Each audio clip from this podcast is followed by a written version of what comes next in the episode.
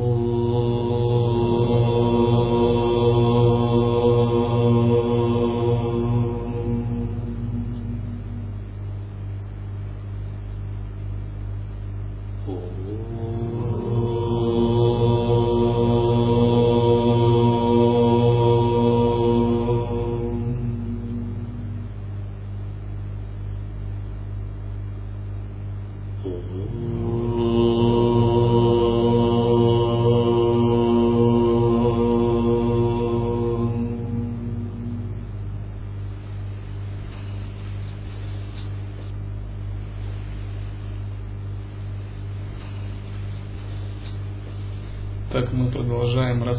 рассматривать учение о 16 стадиях. Нарастание Луны внутреннего осознавания.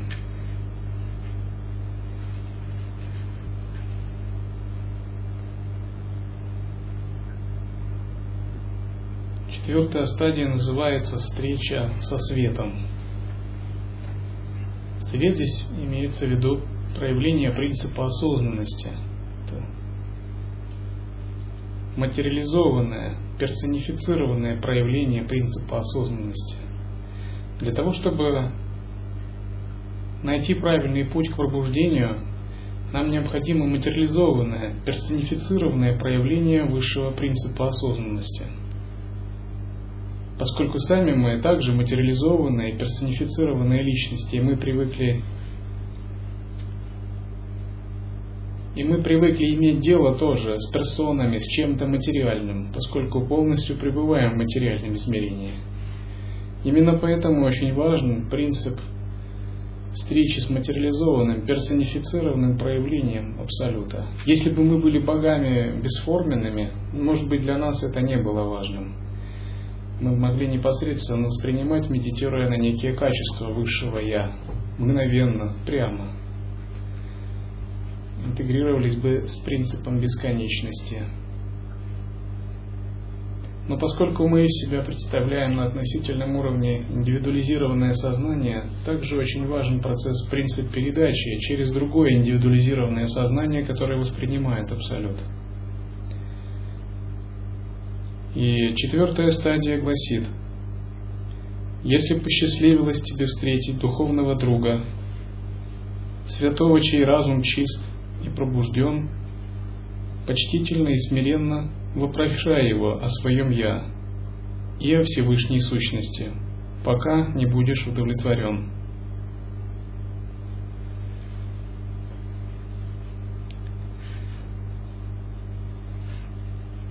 Встречаясь с духовным учителем, ученик принимает определенное видение, определенный статус.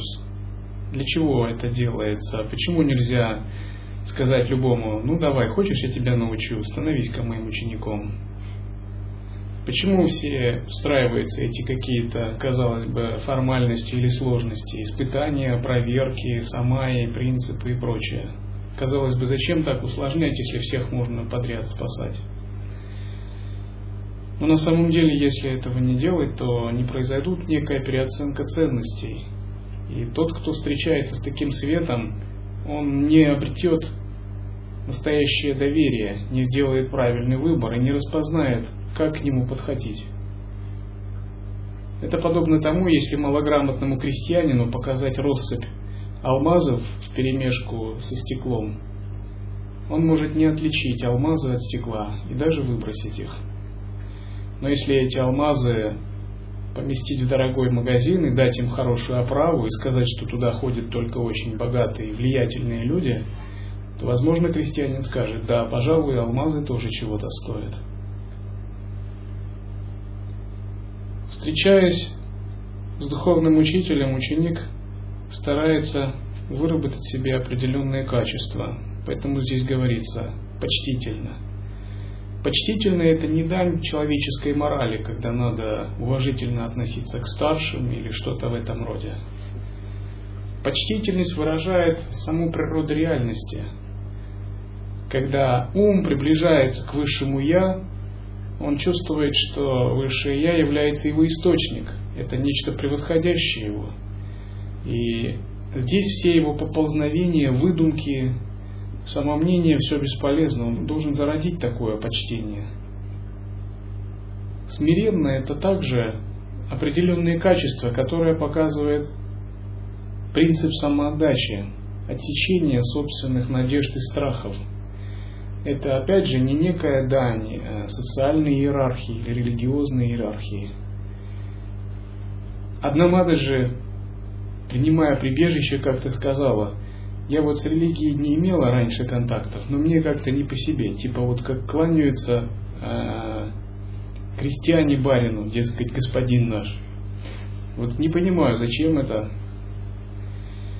Мне пришлось разъяснить ей, что это принцип самоотдачи высшего Я, некая ваша внутренняя работа происходит, когда вы это делаете.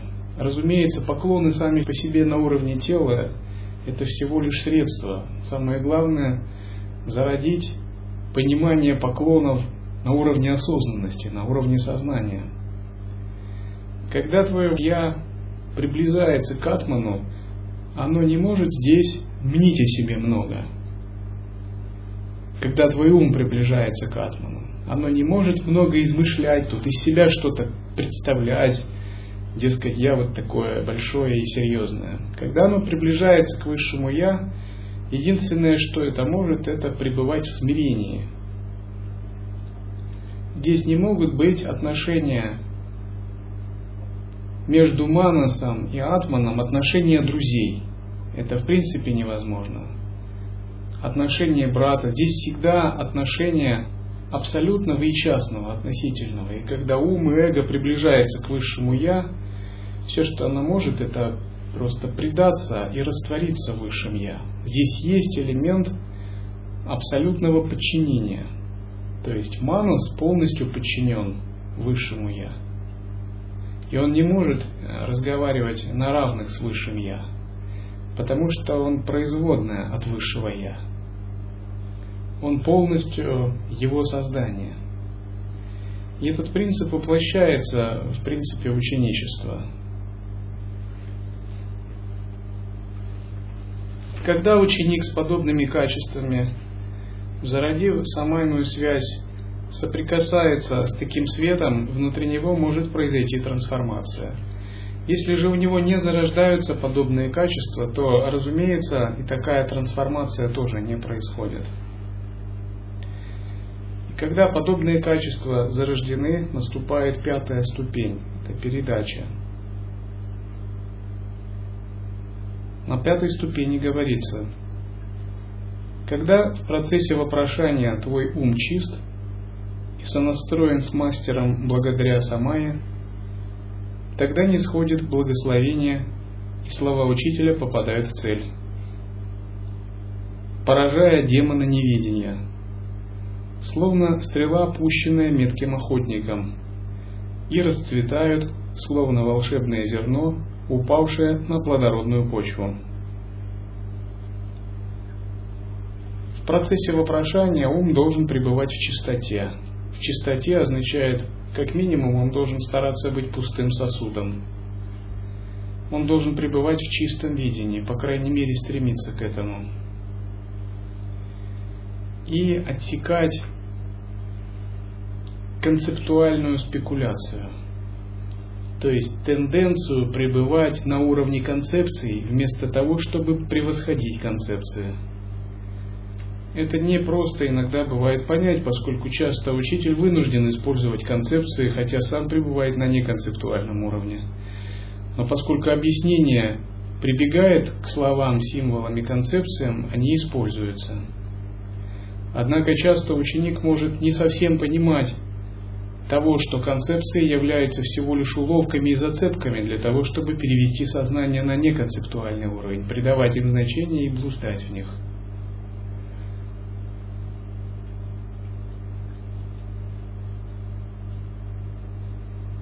И когда происходит сонастроенность, это означает, что если у духовного учителя активированы высшие контуры сознания, то благодаря такой сонастроенности ученика высшие контуры сознания также сонастраиваются. Подобно тому, как камертон, звучащий, поставить перед другим камертоном, он тоже зазвучит. Или если струны одной гитары, поставить звучащий рядом со струнами другой гитары, вибрации передадутся, и они тоже зазвучат. Однако, чтобы такая сонастроенность была постоянна, необходимо поддерживать принцип сонастроенности, поскольку как только ты теряешь сонастроенность, то и звучание тоже перестает быть. Поэтому и существует принцип самаи. Принцип самаи означает, что ваше сознание, подобно стрелке, всегда направляется в сторону правильной сонастроенности – Где бы вы ни были, но стрелка всегда показывает на Северный полюс. Таким же образом, истинный ученик, в каких бы обстоятельствах ни был, стрела его сознания всегда развернута в сторону Самая.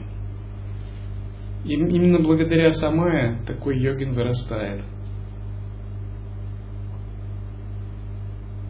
Самая – это возвышенное правильное состояние в процессе передачи. И кажется вначале, что самая связана со взаимоотношениями, с принципом передачи учения или с духовным учителем. Но это только внешнее средство, чтобы зародить истинную, единую самую созерцание. А единое самое созерцание подводит нас к нашему высшему Я, Способ поддерживать самаю – это способ всегда правильно настраиваться на высшее Я, не отклоняясь, не подпадая под омрачающее влияние ума, мыслей, клеш и так далее.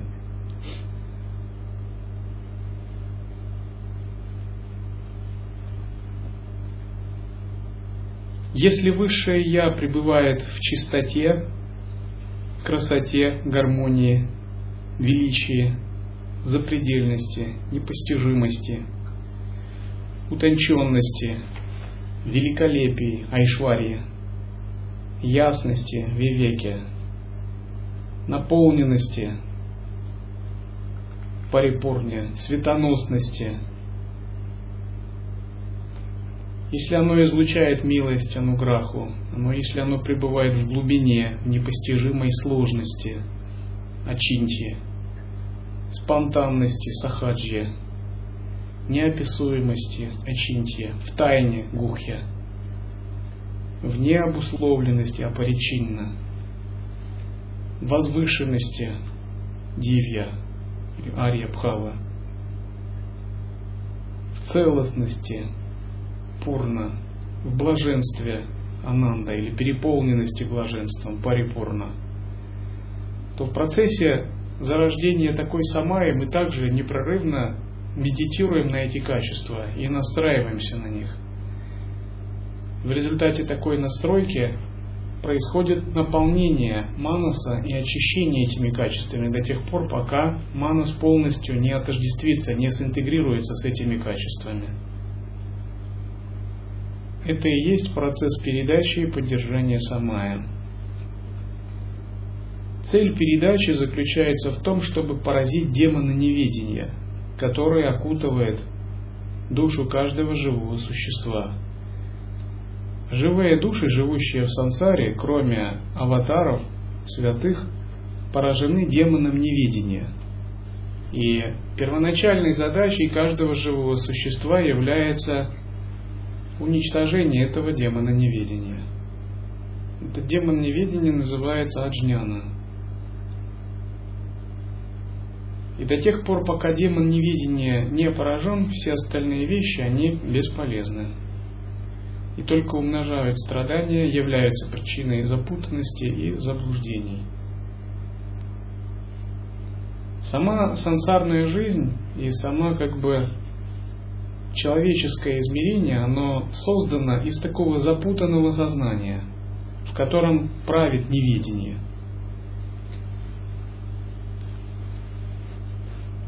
Другими словами, само это кармическое видение, оно а, в сущности своей появилось именно потому, что есть демон неведения. На более высоком уровне этот демон невидения предстает как майя, могущественная иллюзорная энергия, околдовывающая души живых существ. на еще более высоком уровне эта майя предстает как игровая энергия Абсолюта, просто его шакти, манифестация. ничего в ней нет плохого. Это такая э, вуалирующая, скрывающая сила. Одна из функций э, всеобщей материальной энергии шакти. Выходит так, что демон невидения – это условное понятие, и при более глубоком рассмотрении демон невидения является проявлением вуалирующей силы. Тиротхана Шакти. Эта вуалирующая сила – это полноценная проявленная игра энергии Абсолюта. Тем не менее, когда незрелое духовное сознание сталкивается с ней, она предстает именно как демон неведения Овидия.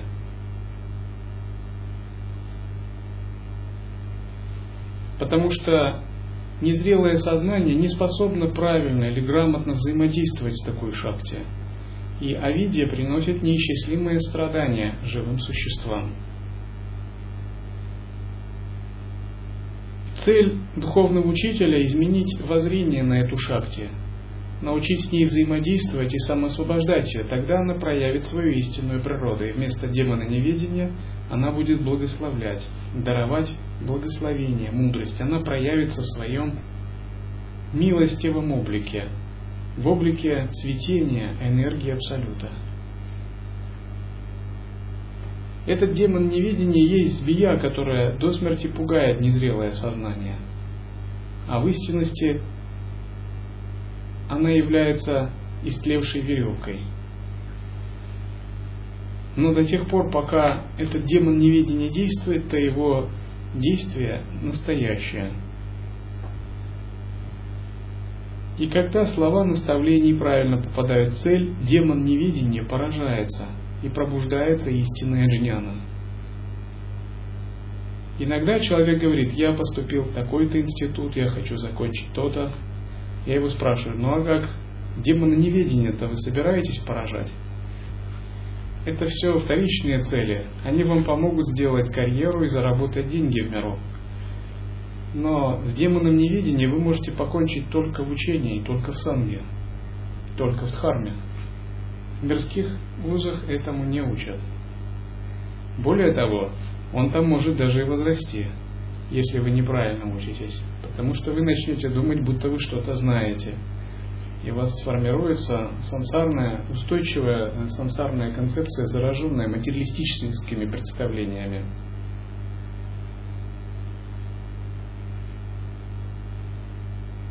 В процессе передачи происходит объяснение высшей истины и то, как на нее медитировать.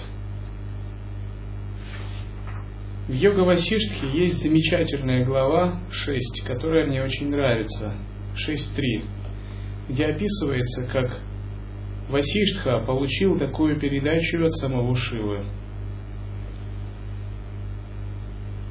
Васиштха жил некоторое время на Кайласе, и он призывал Шиву и молился ему, выполнял разные практики.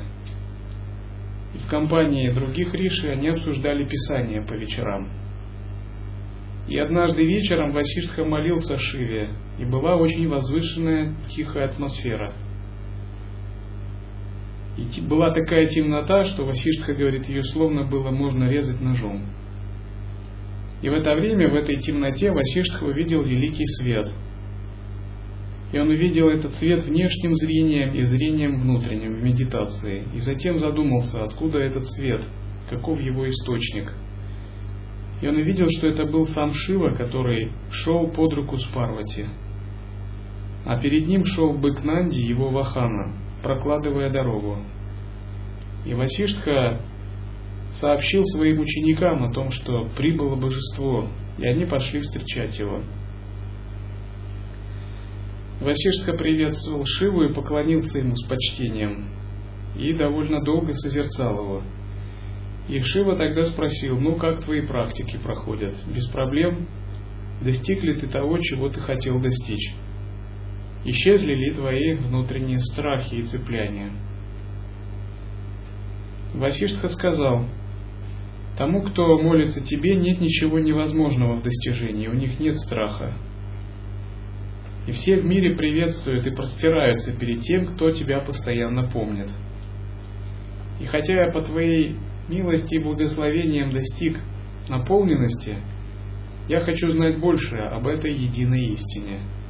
Поэтому молю тебя, просветли меня, каков метод истинного поклонения Богу, который уничтожает все грехи и способствует достижению блаженства. И в ответ Шива Васиштхи сказал так. Знаешь ли ты, кто такой Бог? Бог это не Вишну, Шива или Брахма. Ни ветер, ни солнце, ни луна, ни король, ни я и ни ты, ни Лакшми, ни разум. Он не имеет формы и неделим. То блаженство, величие, которое никем не сотворено и которое не имеет ни начала, ни конца, это Бог, который есть чистое сознание. Только это и следует восхвалять, этому молиться, ибо только это является всем. В этих двух строках излагается самая сущность учения Адвайты. Если в школах Двайты вам могут представить концептуальное описание Бога, и различные, например, вайшнавские ачарьи поклоняются Богу в виде формы, то наша школа такого не приемлет. Не то, что не приемлет как чужую религию, она уважает чужую религию, но на уровне взглядов это не наш стиль, скажем так, не наш совсем стиль практики. И мы в первую очередь говорим, что необходимо а, прояснить принцип бесформенного состояния сознания, бесформенного абсолюта, который не находится вне от тебя, а который находится в твоем собственном уме. И до тех пор, пока это не будет прояснено, сущность религии будет скрыта от тебя.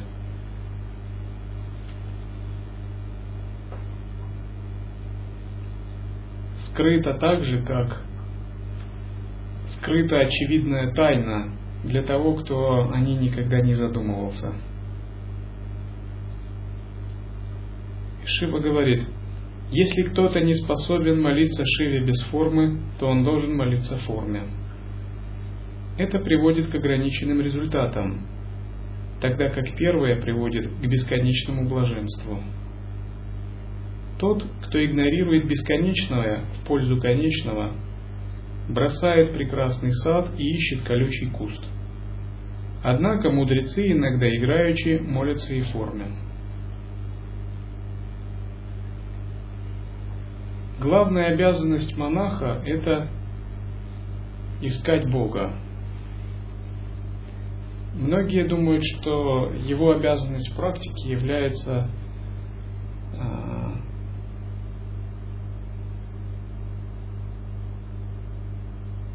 быть осознанным к телу, концентрироваться на чувстве «я» или делать по утрам первый комплекс асан. Но это всего лишь средство. А обязанностью монаха является в первую очередь искать Бога, пребывать в Нем, служить Ему через тело, речь и ум. А уж во вторую очередь применять различные средства.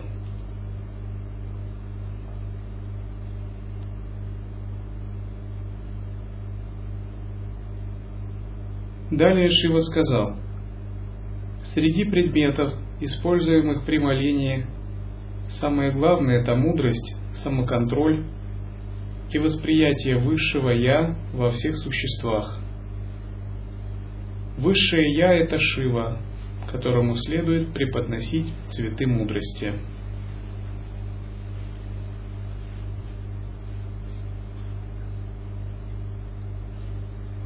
Васиштха пытается рассказать, что принцип молитвы, который существует в различных религиозных традициях, с точки зрения учения Адвайты заключается в созерцании.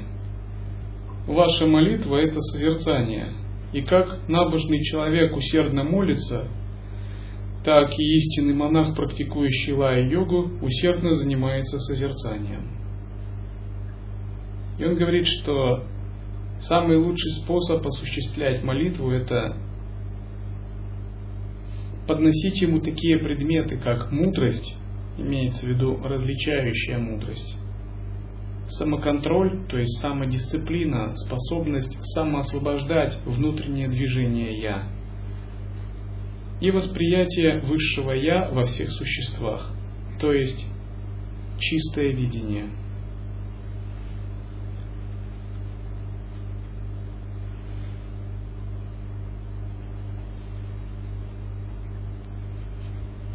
Когда вы медитируете на абсолютное сознание, то следует всегда размышлять о его качествах, таких как непостижимость, бесконечность, вечность, абсолютная свобода, сватантрия, переполненность энергии блаженства, парипурна –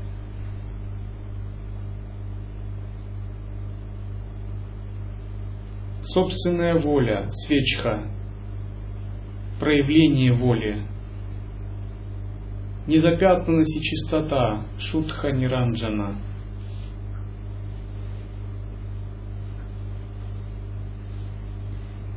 Когда вы размышляете над этими качествами, возникает переживание, бхава.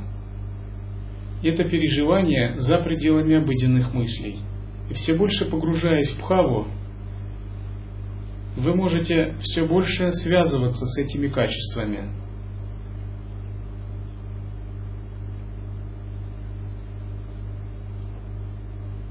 Сватантри, абсолютная свобода, означает, что качество высшего Я полностью свободное.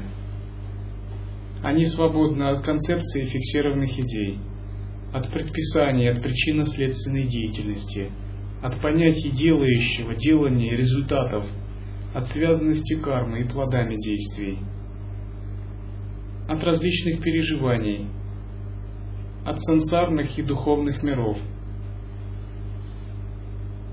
Принцип переполненности блаженством означает, что в основе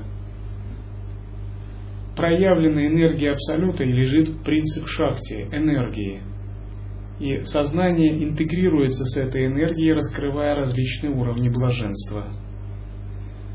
Осознавание без энергии – это то же самое, что и непроявленный абсолют, не способный к манифестациям. Поэтому в пятеричном правиле есть принцип, принцип недвойственности сводить к энергии блаженства или соединять с энергией блаженства. Это означает, что осознавание всегда объединяется с энергией блаженства в теле – с внешними пятью татвами, оно всегда взаимодействует с энергией. Если осознавание не взаимодействует с энергией, значит у него доминирует тенденция авьякты, непроявленного, и в нем нет полноты. Принцип свечха означает, что Абсолют способен не только быть имперсонально безличным, он способен проявлять персонализованную, индивидуализированную волю. И он способен проявляться через свои эманации и манифестации. Другими словами, в абсолютном сознании действуют различные могущественные силы, через которые проявляются энергии Абсолюта – эти различные силы проявляются или представляют собой манифестацию абсолютного сознания. То есть абсолют действует не прямо, а конкретно, через определенных носителей, через конкретные персонализированные шахти энергии –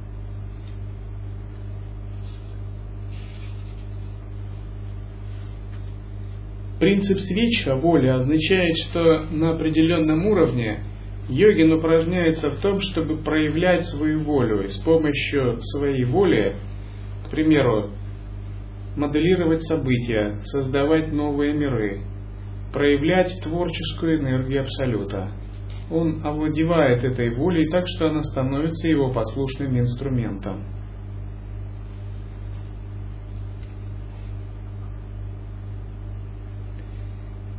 Далее Васиштха спросил Шиву, «Молю тебя, расскажи мне, как этот мир превращается в чистое сознание, и как это чистое сознание становится индивидуальным сознанием и другими вещами».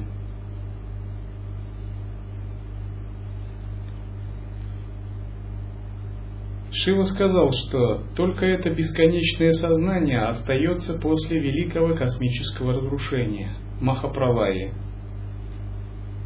И оно существует и сейчас, и оно полностью свободно от внешних объективных вещей.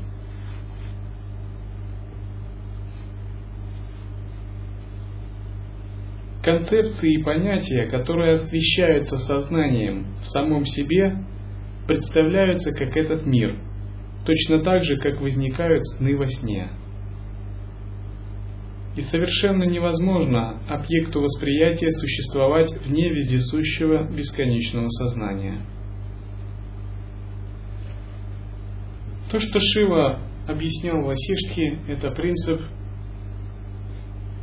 шутха адвайты или чистой, незапятнанной адвайты. Согласно его учению,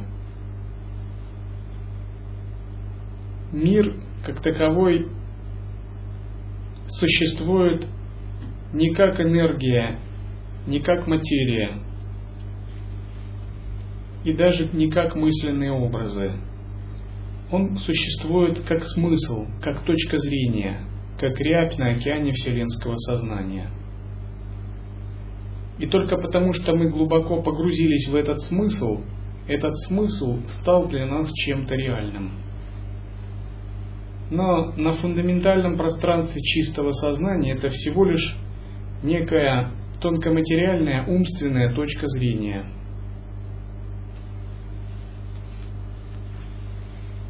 Само же поле смыслов – это единое, всеобъемлющее трансцендентальное сознание. Соответственно, даже когда наступают такие грандиозные процессы, как разрушение пяти элементов, Махапралая, разрушение Вселенной в конце Кальпы – истинного разрушения Вселенной не происходит, а разрушается смысл, точка зрения. Просто иссякает определенная викальпа, модификация ума, и говорят, что творение заканчивается или Вселенная заканчивается. Это процесс, подобный тому, как если вы о чем-то задумались, а затем ваша мысль иссякла. Таким же образом, Вся Вселенная является викальпой сотворившего его существа, Творца Брахмы. И когда она иссякает, то Вселенная разрушается. Но в истинном смысле ничего не разрушается, поскольку поле смыслов, или единое, скажем так, морфогенетическое поле, поле, в котором содержится бесконечное многообразие смыслов, оно всегда остается неизменным, и оно никогда не разрушается. И когда смотришь на мир с точки зрения этого поля, сахаджи, то мира как такового не существует в принципе, а есть просто сгенерированный смысл, под который подпали множество других сознаний. Или так можно сказать, что и другие сознания являются также частью этого сгенерированного смысла. Таким же образом мир людей является определенным образом сгенерированным и как бы материализовавшимся смыслом, так же как картина сгенерирована художником, произведение музыкальное сгенерировано композитором, или э, некая компьютерная реальность сгенерирована программистом. Все это полностью имеет умственную природу, виртуальную. Но из-за того, что огрубелое сознание с ней отождествилось, только поэтому она имеет для нас реальную природу. Допустим, если в виртуальном пространстве виртуальный персонаж хочет пройти через стену, а по условиям этого пространства через нее нельзя, он будет на нее натыкаться. И как бы ему не удавалось, ему не удастся пройти через виртуальную стену. Но мы-то знаем, что стена, в общем-то, существует только как информация. Там нет никаких реальных кирпичей и цемента. это все существует ограничение только до тех пор, пока персонаж отождествлен сам с собой. Если изменить отождествление вообще с этой информацией, тогда стена исчезает, так же как смысл всего этого пространства.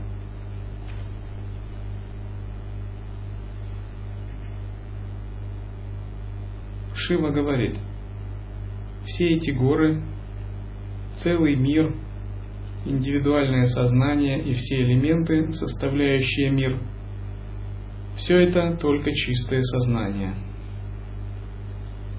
до так называемого создания, когда было только это чистое сознание, где было все это?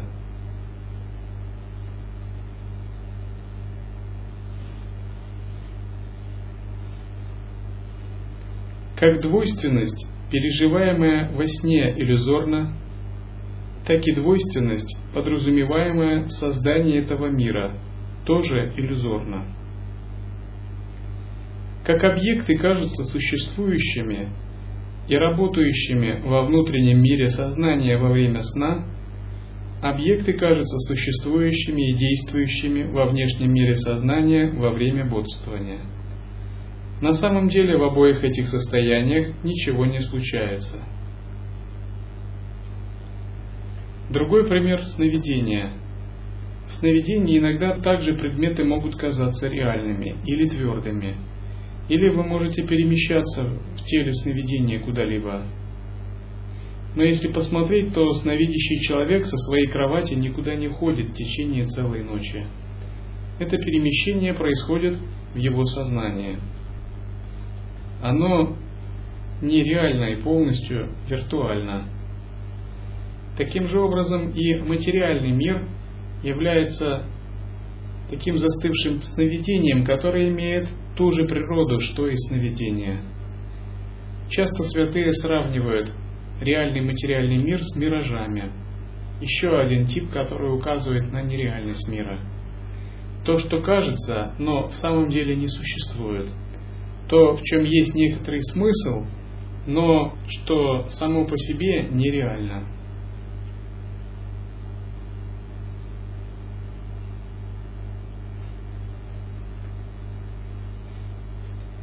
Далее Шива говорит.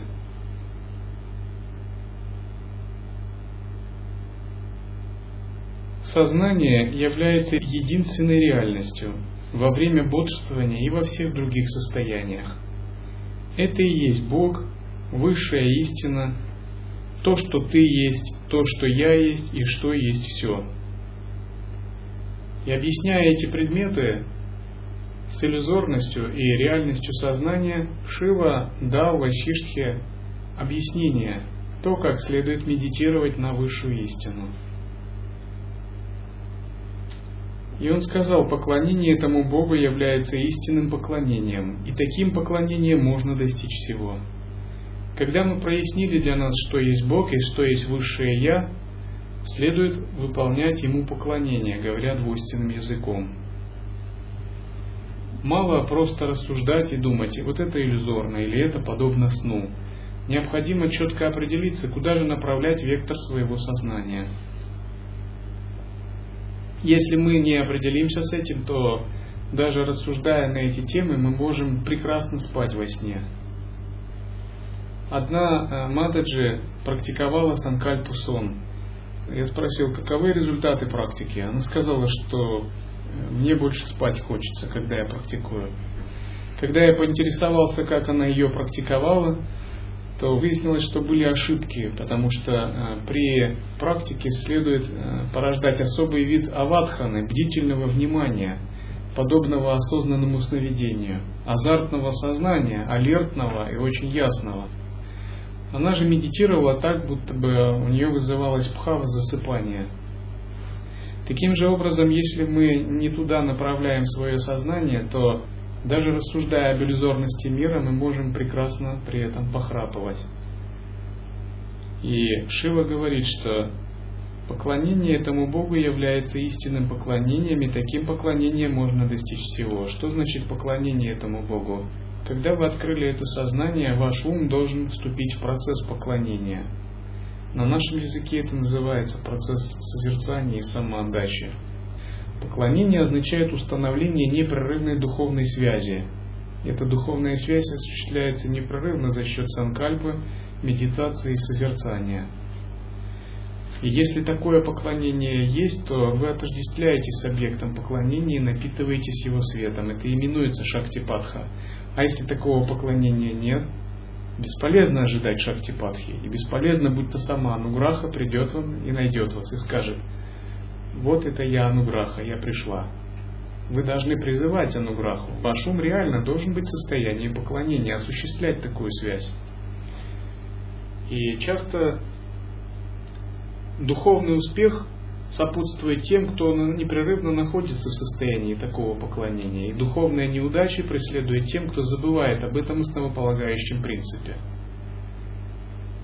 Бывает так, что человек вроде бы делает асаны, пранаямы, усердно делает то или другое, или читает тексты, а его ум находится не в поклонении, а в отвлечении.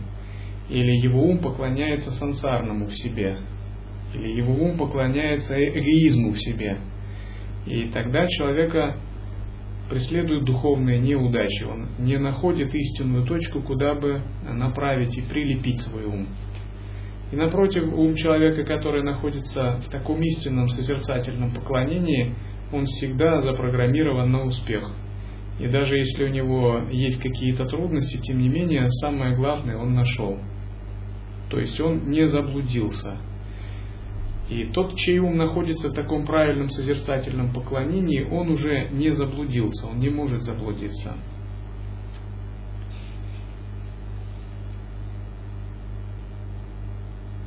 И Васиштха описывает, он не делен и не двойствен и не создан в результате деятельности. Он недостижим внешними усилиями, и поклонение ему – источник радости и блаженства. Если ум правильно поклоняется высшему Я, он всегда испытывает радость и блаженство. Невероятно, чтобы он его не испытывал, потому что сущность Абсолюта и Высшего Я – Ананда – парипурна. Я не видел еще ни одного человека, кто бы сказал, я э, созерцал правильно, все выполнял, и был какой-то кошмар, просто ужас. Это так ужасно. На самом деле этого не может быть в принципе, потому что сущность Абсолюта – это абсолютное высшее благо. И тот, кто двигается правильно по пути созерцания, он приходит к радости, он приходит к блаженству. И первая джняна Пхумика, первая стадия просветления, именно связана с переживанием радости. Бывает, что возникают препятствия, скорби и страдания в результате практики, но это временный процесс, пока отмывается карма и проявляется клеши. Но это не процесс, который длительное время преследует душу до конца. Если истинная практика двигается, то это всегда источник радости и блаженства. И даже когда многие святые описывают свои страдания и мучения по Богу, то это, скажем так, определенная радость и блаженство, связанное со смирением эго и относительного я. Но это не истинное страдание, святых, ум которых в истинном смысле выполняет такое поклонение. Это означает, что если наш ум испытывает страдание, омраченность, ему нужно сказать, ум, а чему ты поклоняешься? Может, ты поклоняешься сансаре, или может, ты поклоняешься своим глупым измышлениям? Или, может быть, ты поклоняешься своему эгоизму? Или ты поклоняешься мирским желаниям, или, может, ты поклоняешься концептуальному пониманию, просто умственному, умственным каким-то спекуляциям. Все это ложные объекты поклонения. Это, конечно, нельзя назвать истинной дхармой. Но когда ум находится в правильном состоянии поклонения, то есть в истинном созерцании высшего Я, неизбежно наступает самотрансценденция – Самотрансценденция значит ум подключается к надиндивидуальному источнику, к сверхличностному. Ум начинает распахиваться, соприкасаясь с чем-то большим, с его превосходящим. И когда он соприкасается с чем-то большим, это происходит радикальная перемена в сознании. Ну, допустим, какой-нибудь маленький служащий пришел в большую империю или компанию, и он подключился к некой могущественной энергии. И за счет того, что он там начал работать, на него посыпались различные блага. Он подключился к чему-то сверхличностному, надиндивидуальному. Таким же образом, наш ум, как такой маленький клерк, подключается к чему-то глобальному, космическому. И это глобальное космическое есть высшее Я, которое осыпает его различными благами. И такое подключение обязательно происходит, если наш ум пребывает в самае по отношению к высшему Я, если самая не омрачается, если ум пребывает в истинном созерцании, и в этом созерцании нет 35 отклонений. То есть нет потери действия в осознавании, потери действия во взгляде, потери осознавания, расплывания, э, замораживания ума и многих других вещей. Нет э, приверженности концептуальным описаниям,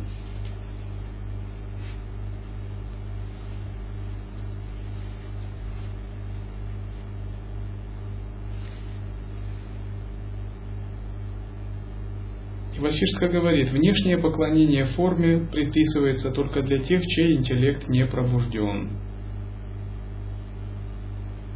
Если у кого-то нет самоконтроля, то он использует цветы для поклонения. Но такое поклонение жалко, как и поклонение внешней форме. Однако эти незрелые поклоняющиеся получают удовлетворение от поклонения объекту, ими же и созданному, и они могут даже получить результаты такого поклонения. Васишка говорит, что если ты не способен пребывать в созерцании, то ритуальное внешнее поклонение тогда принесет пользу. Но такое поклонение является менее зрелым, нежели поклонение через созерцание. И мы тоже используем цветы для подношения. Однако это делается совершенно на другом уровне. Поскольку мы находимся в созерцании, созерцательное внутреннее поклонение доминирует, оно находится на первом месте. А цветы и прочие предметы являются проявлением уже внутреннего доминирующего созерцания. То есть это завершение или полнота такого процесса и на относительном уровне. Тот же, кто этого не понимает и выполняет только внешнее поклонение, является тем, кто занимается практикой низкого уровня. Поэтому мы подчеркиваем, что любые действия, выполняемые, такие как ритуальные, выполняются исходя из принципа недвойственности. Поклонение выполняют многие люди, призывая различных богов с целью достижения результатов – или поклонение Богу через ритуальную практику. Но учение Алая-йоги, истинное поклонение, заключается в том, что Манас медитирует на Будхи и Атман, пребывая в правильном состоянии. И это поклонение не ограничено цветами, ингредиентами для пяти элементов, визуализациями, молитвами или мантрами. И тот, кто его выполняет, пребывает в должном умонастроении, а тот, кто его не выполняет, пребывает в состоянии материалистичной обусловленности, майя, подпадая под самскары своего ограниченного ума. И часто бывает, э, когда у человека возникают духовные замешательства или проблемы, Ему достаточно просто напомнить, а чего же ты так попал под э, самскары, ограничения своего ума, чего же ты забыл внутреннее поклонение. Как только ты восстановишь внутреннее поклонение, сразу же на тебя начнет сыпаться все благословения, и ты быстро восстановишь радость и блаженство.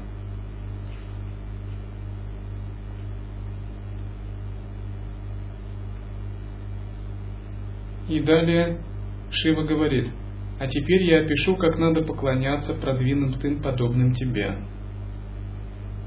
Бог, которому стоит молиться, воистину тот, кто держит все творение, кто вне достижения мыслью и вне писаний, вне концепций, даже таких как все или коллективная всеобщая сущность.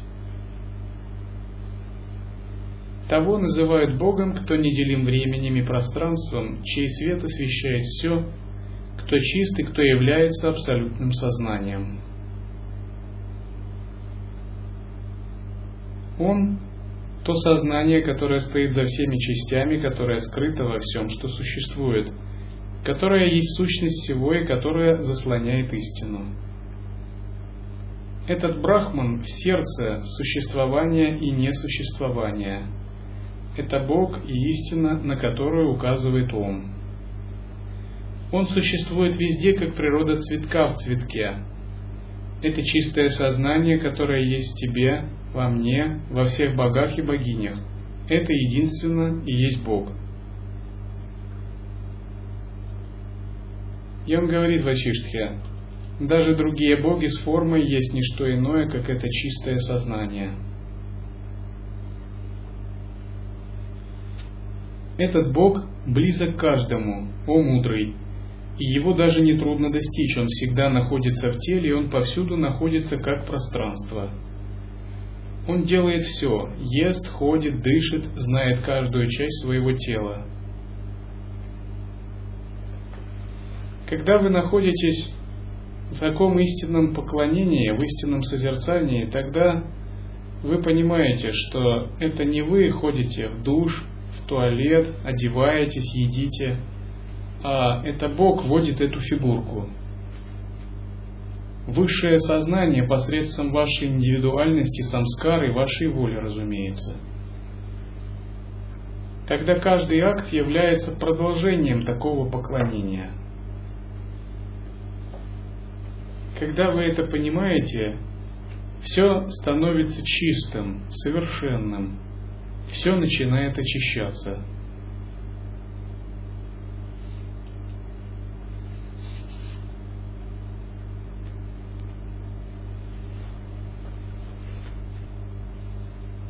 И вот когда вы это все понимаете, то говорят, что наступает передача и реализовывается пятая стадия луны внутреннего осознавания.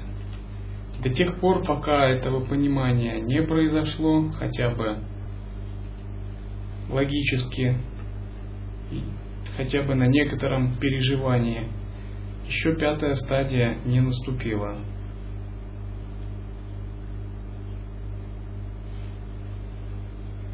Я говорю, потому что на моей памяти есть эпизод, примерно десятилетней давности, когда после полугода один послушник спрашивает с вами, а есть все-таки Бог? Может быть, если бы я не созерцал, я бы был шокирован.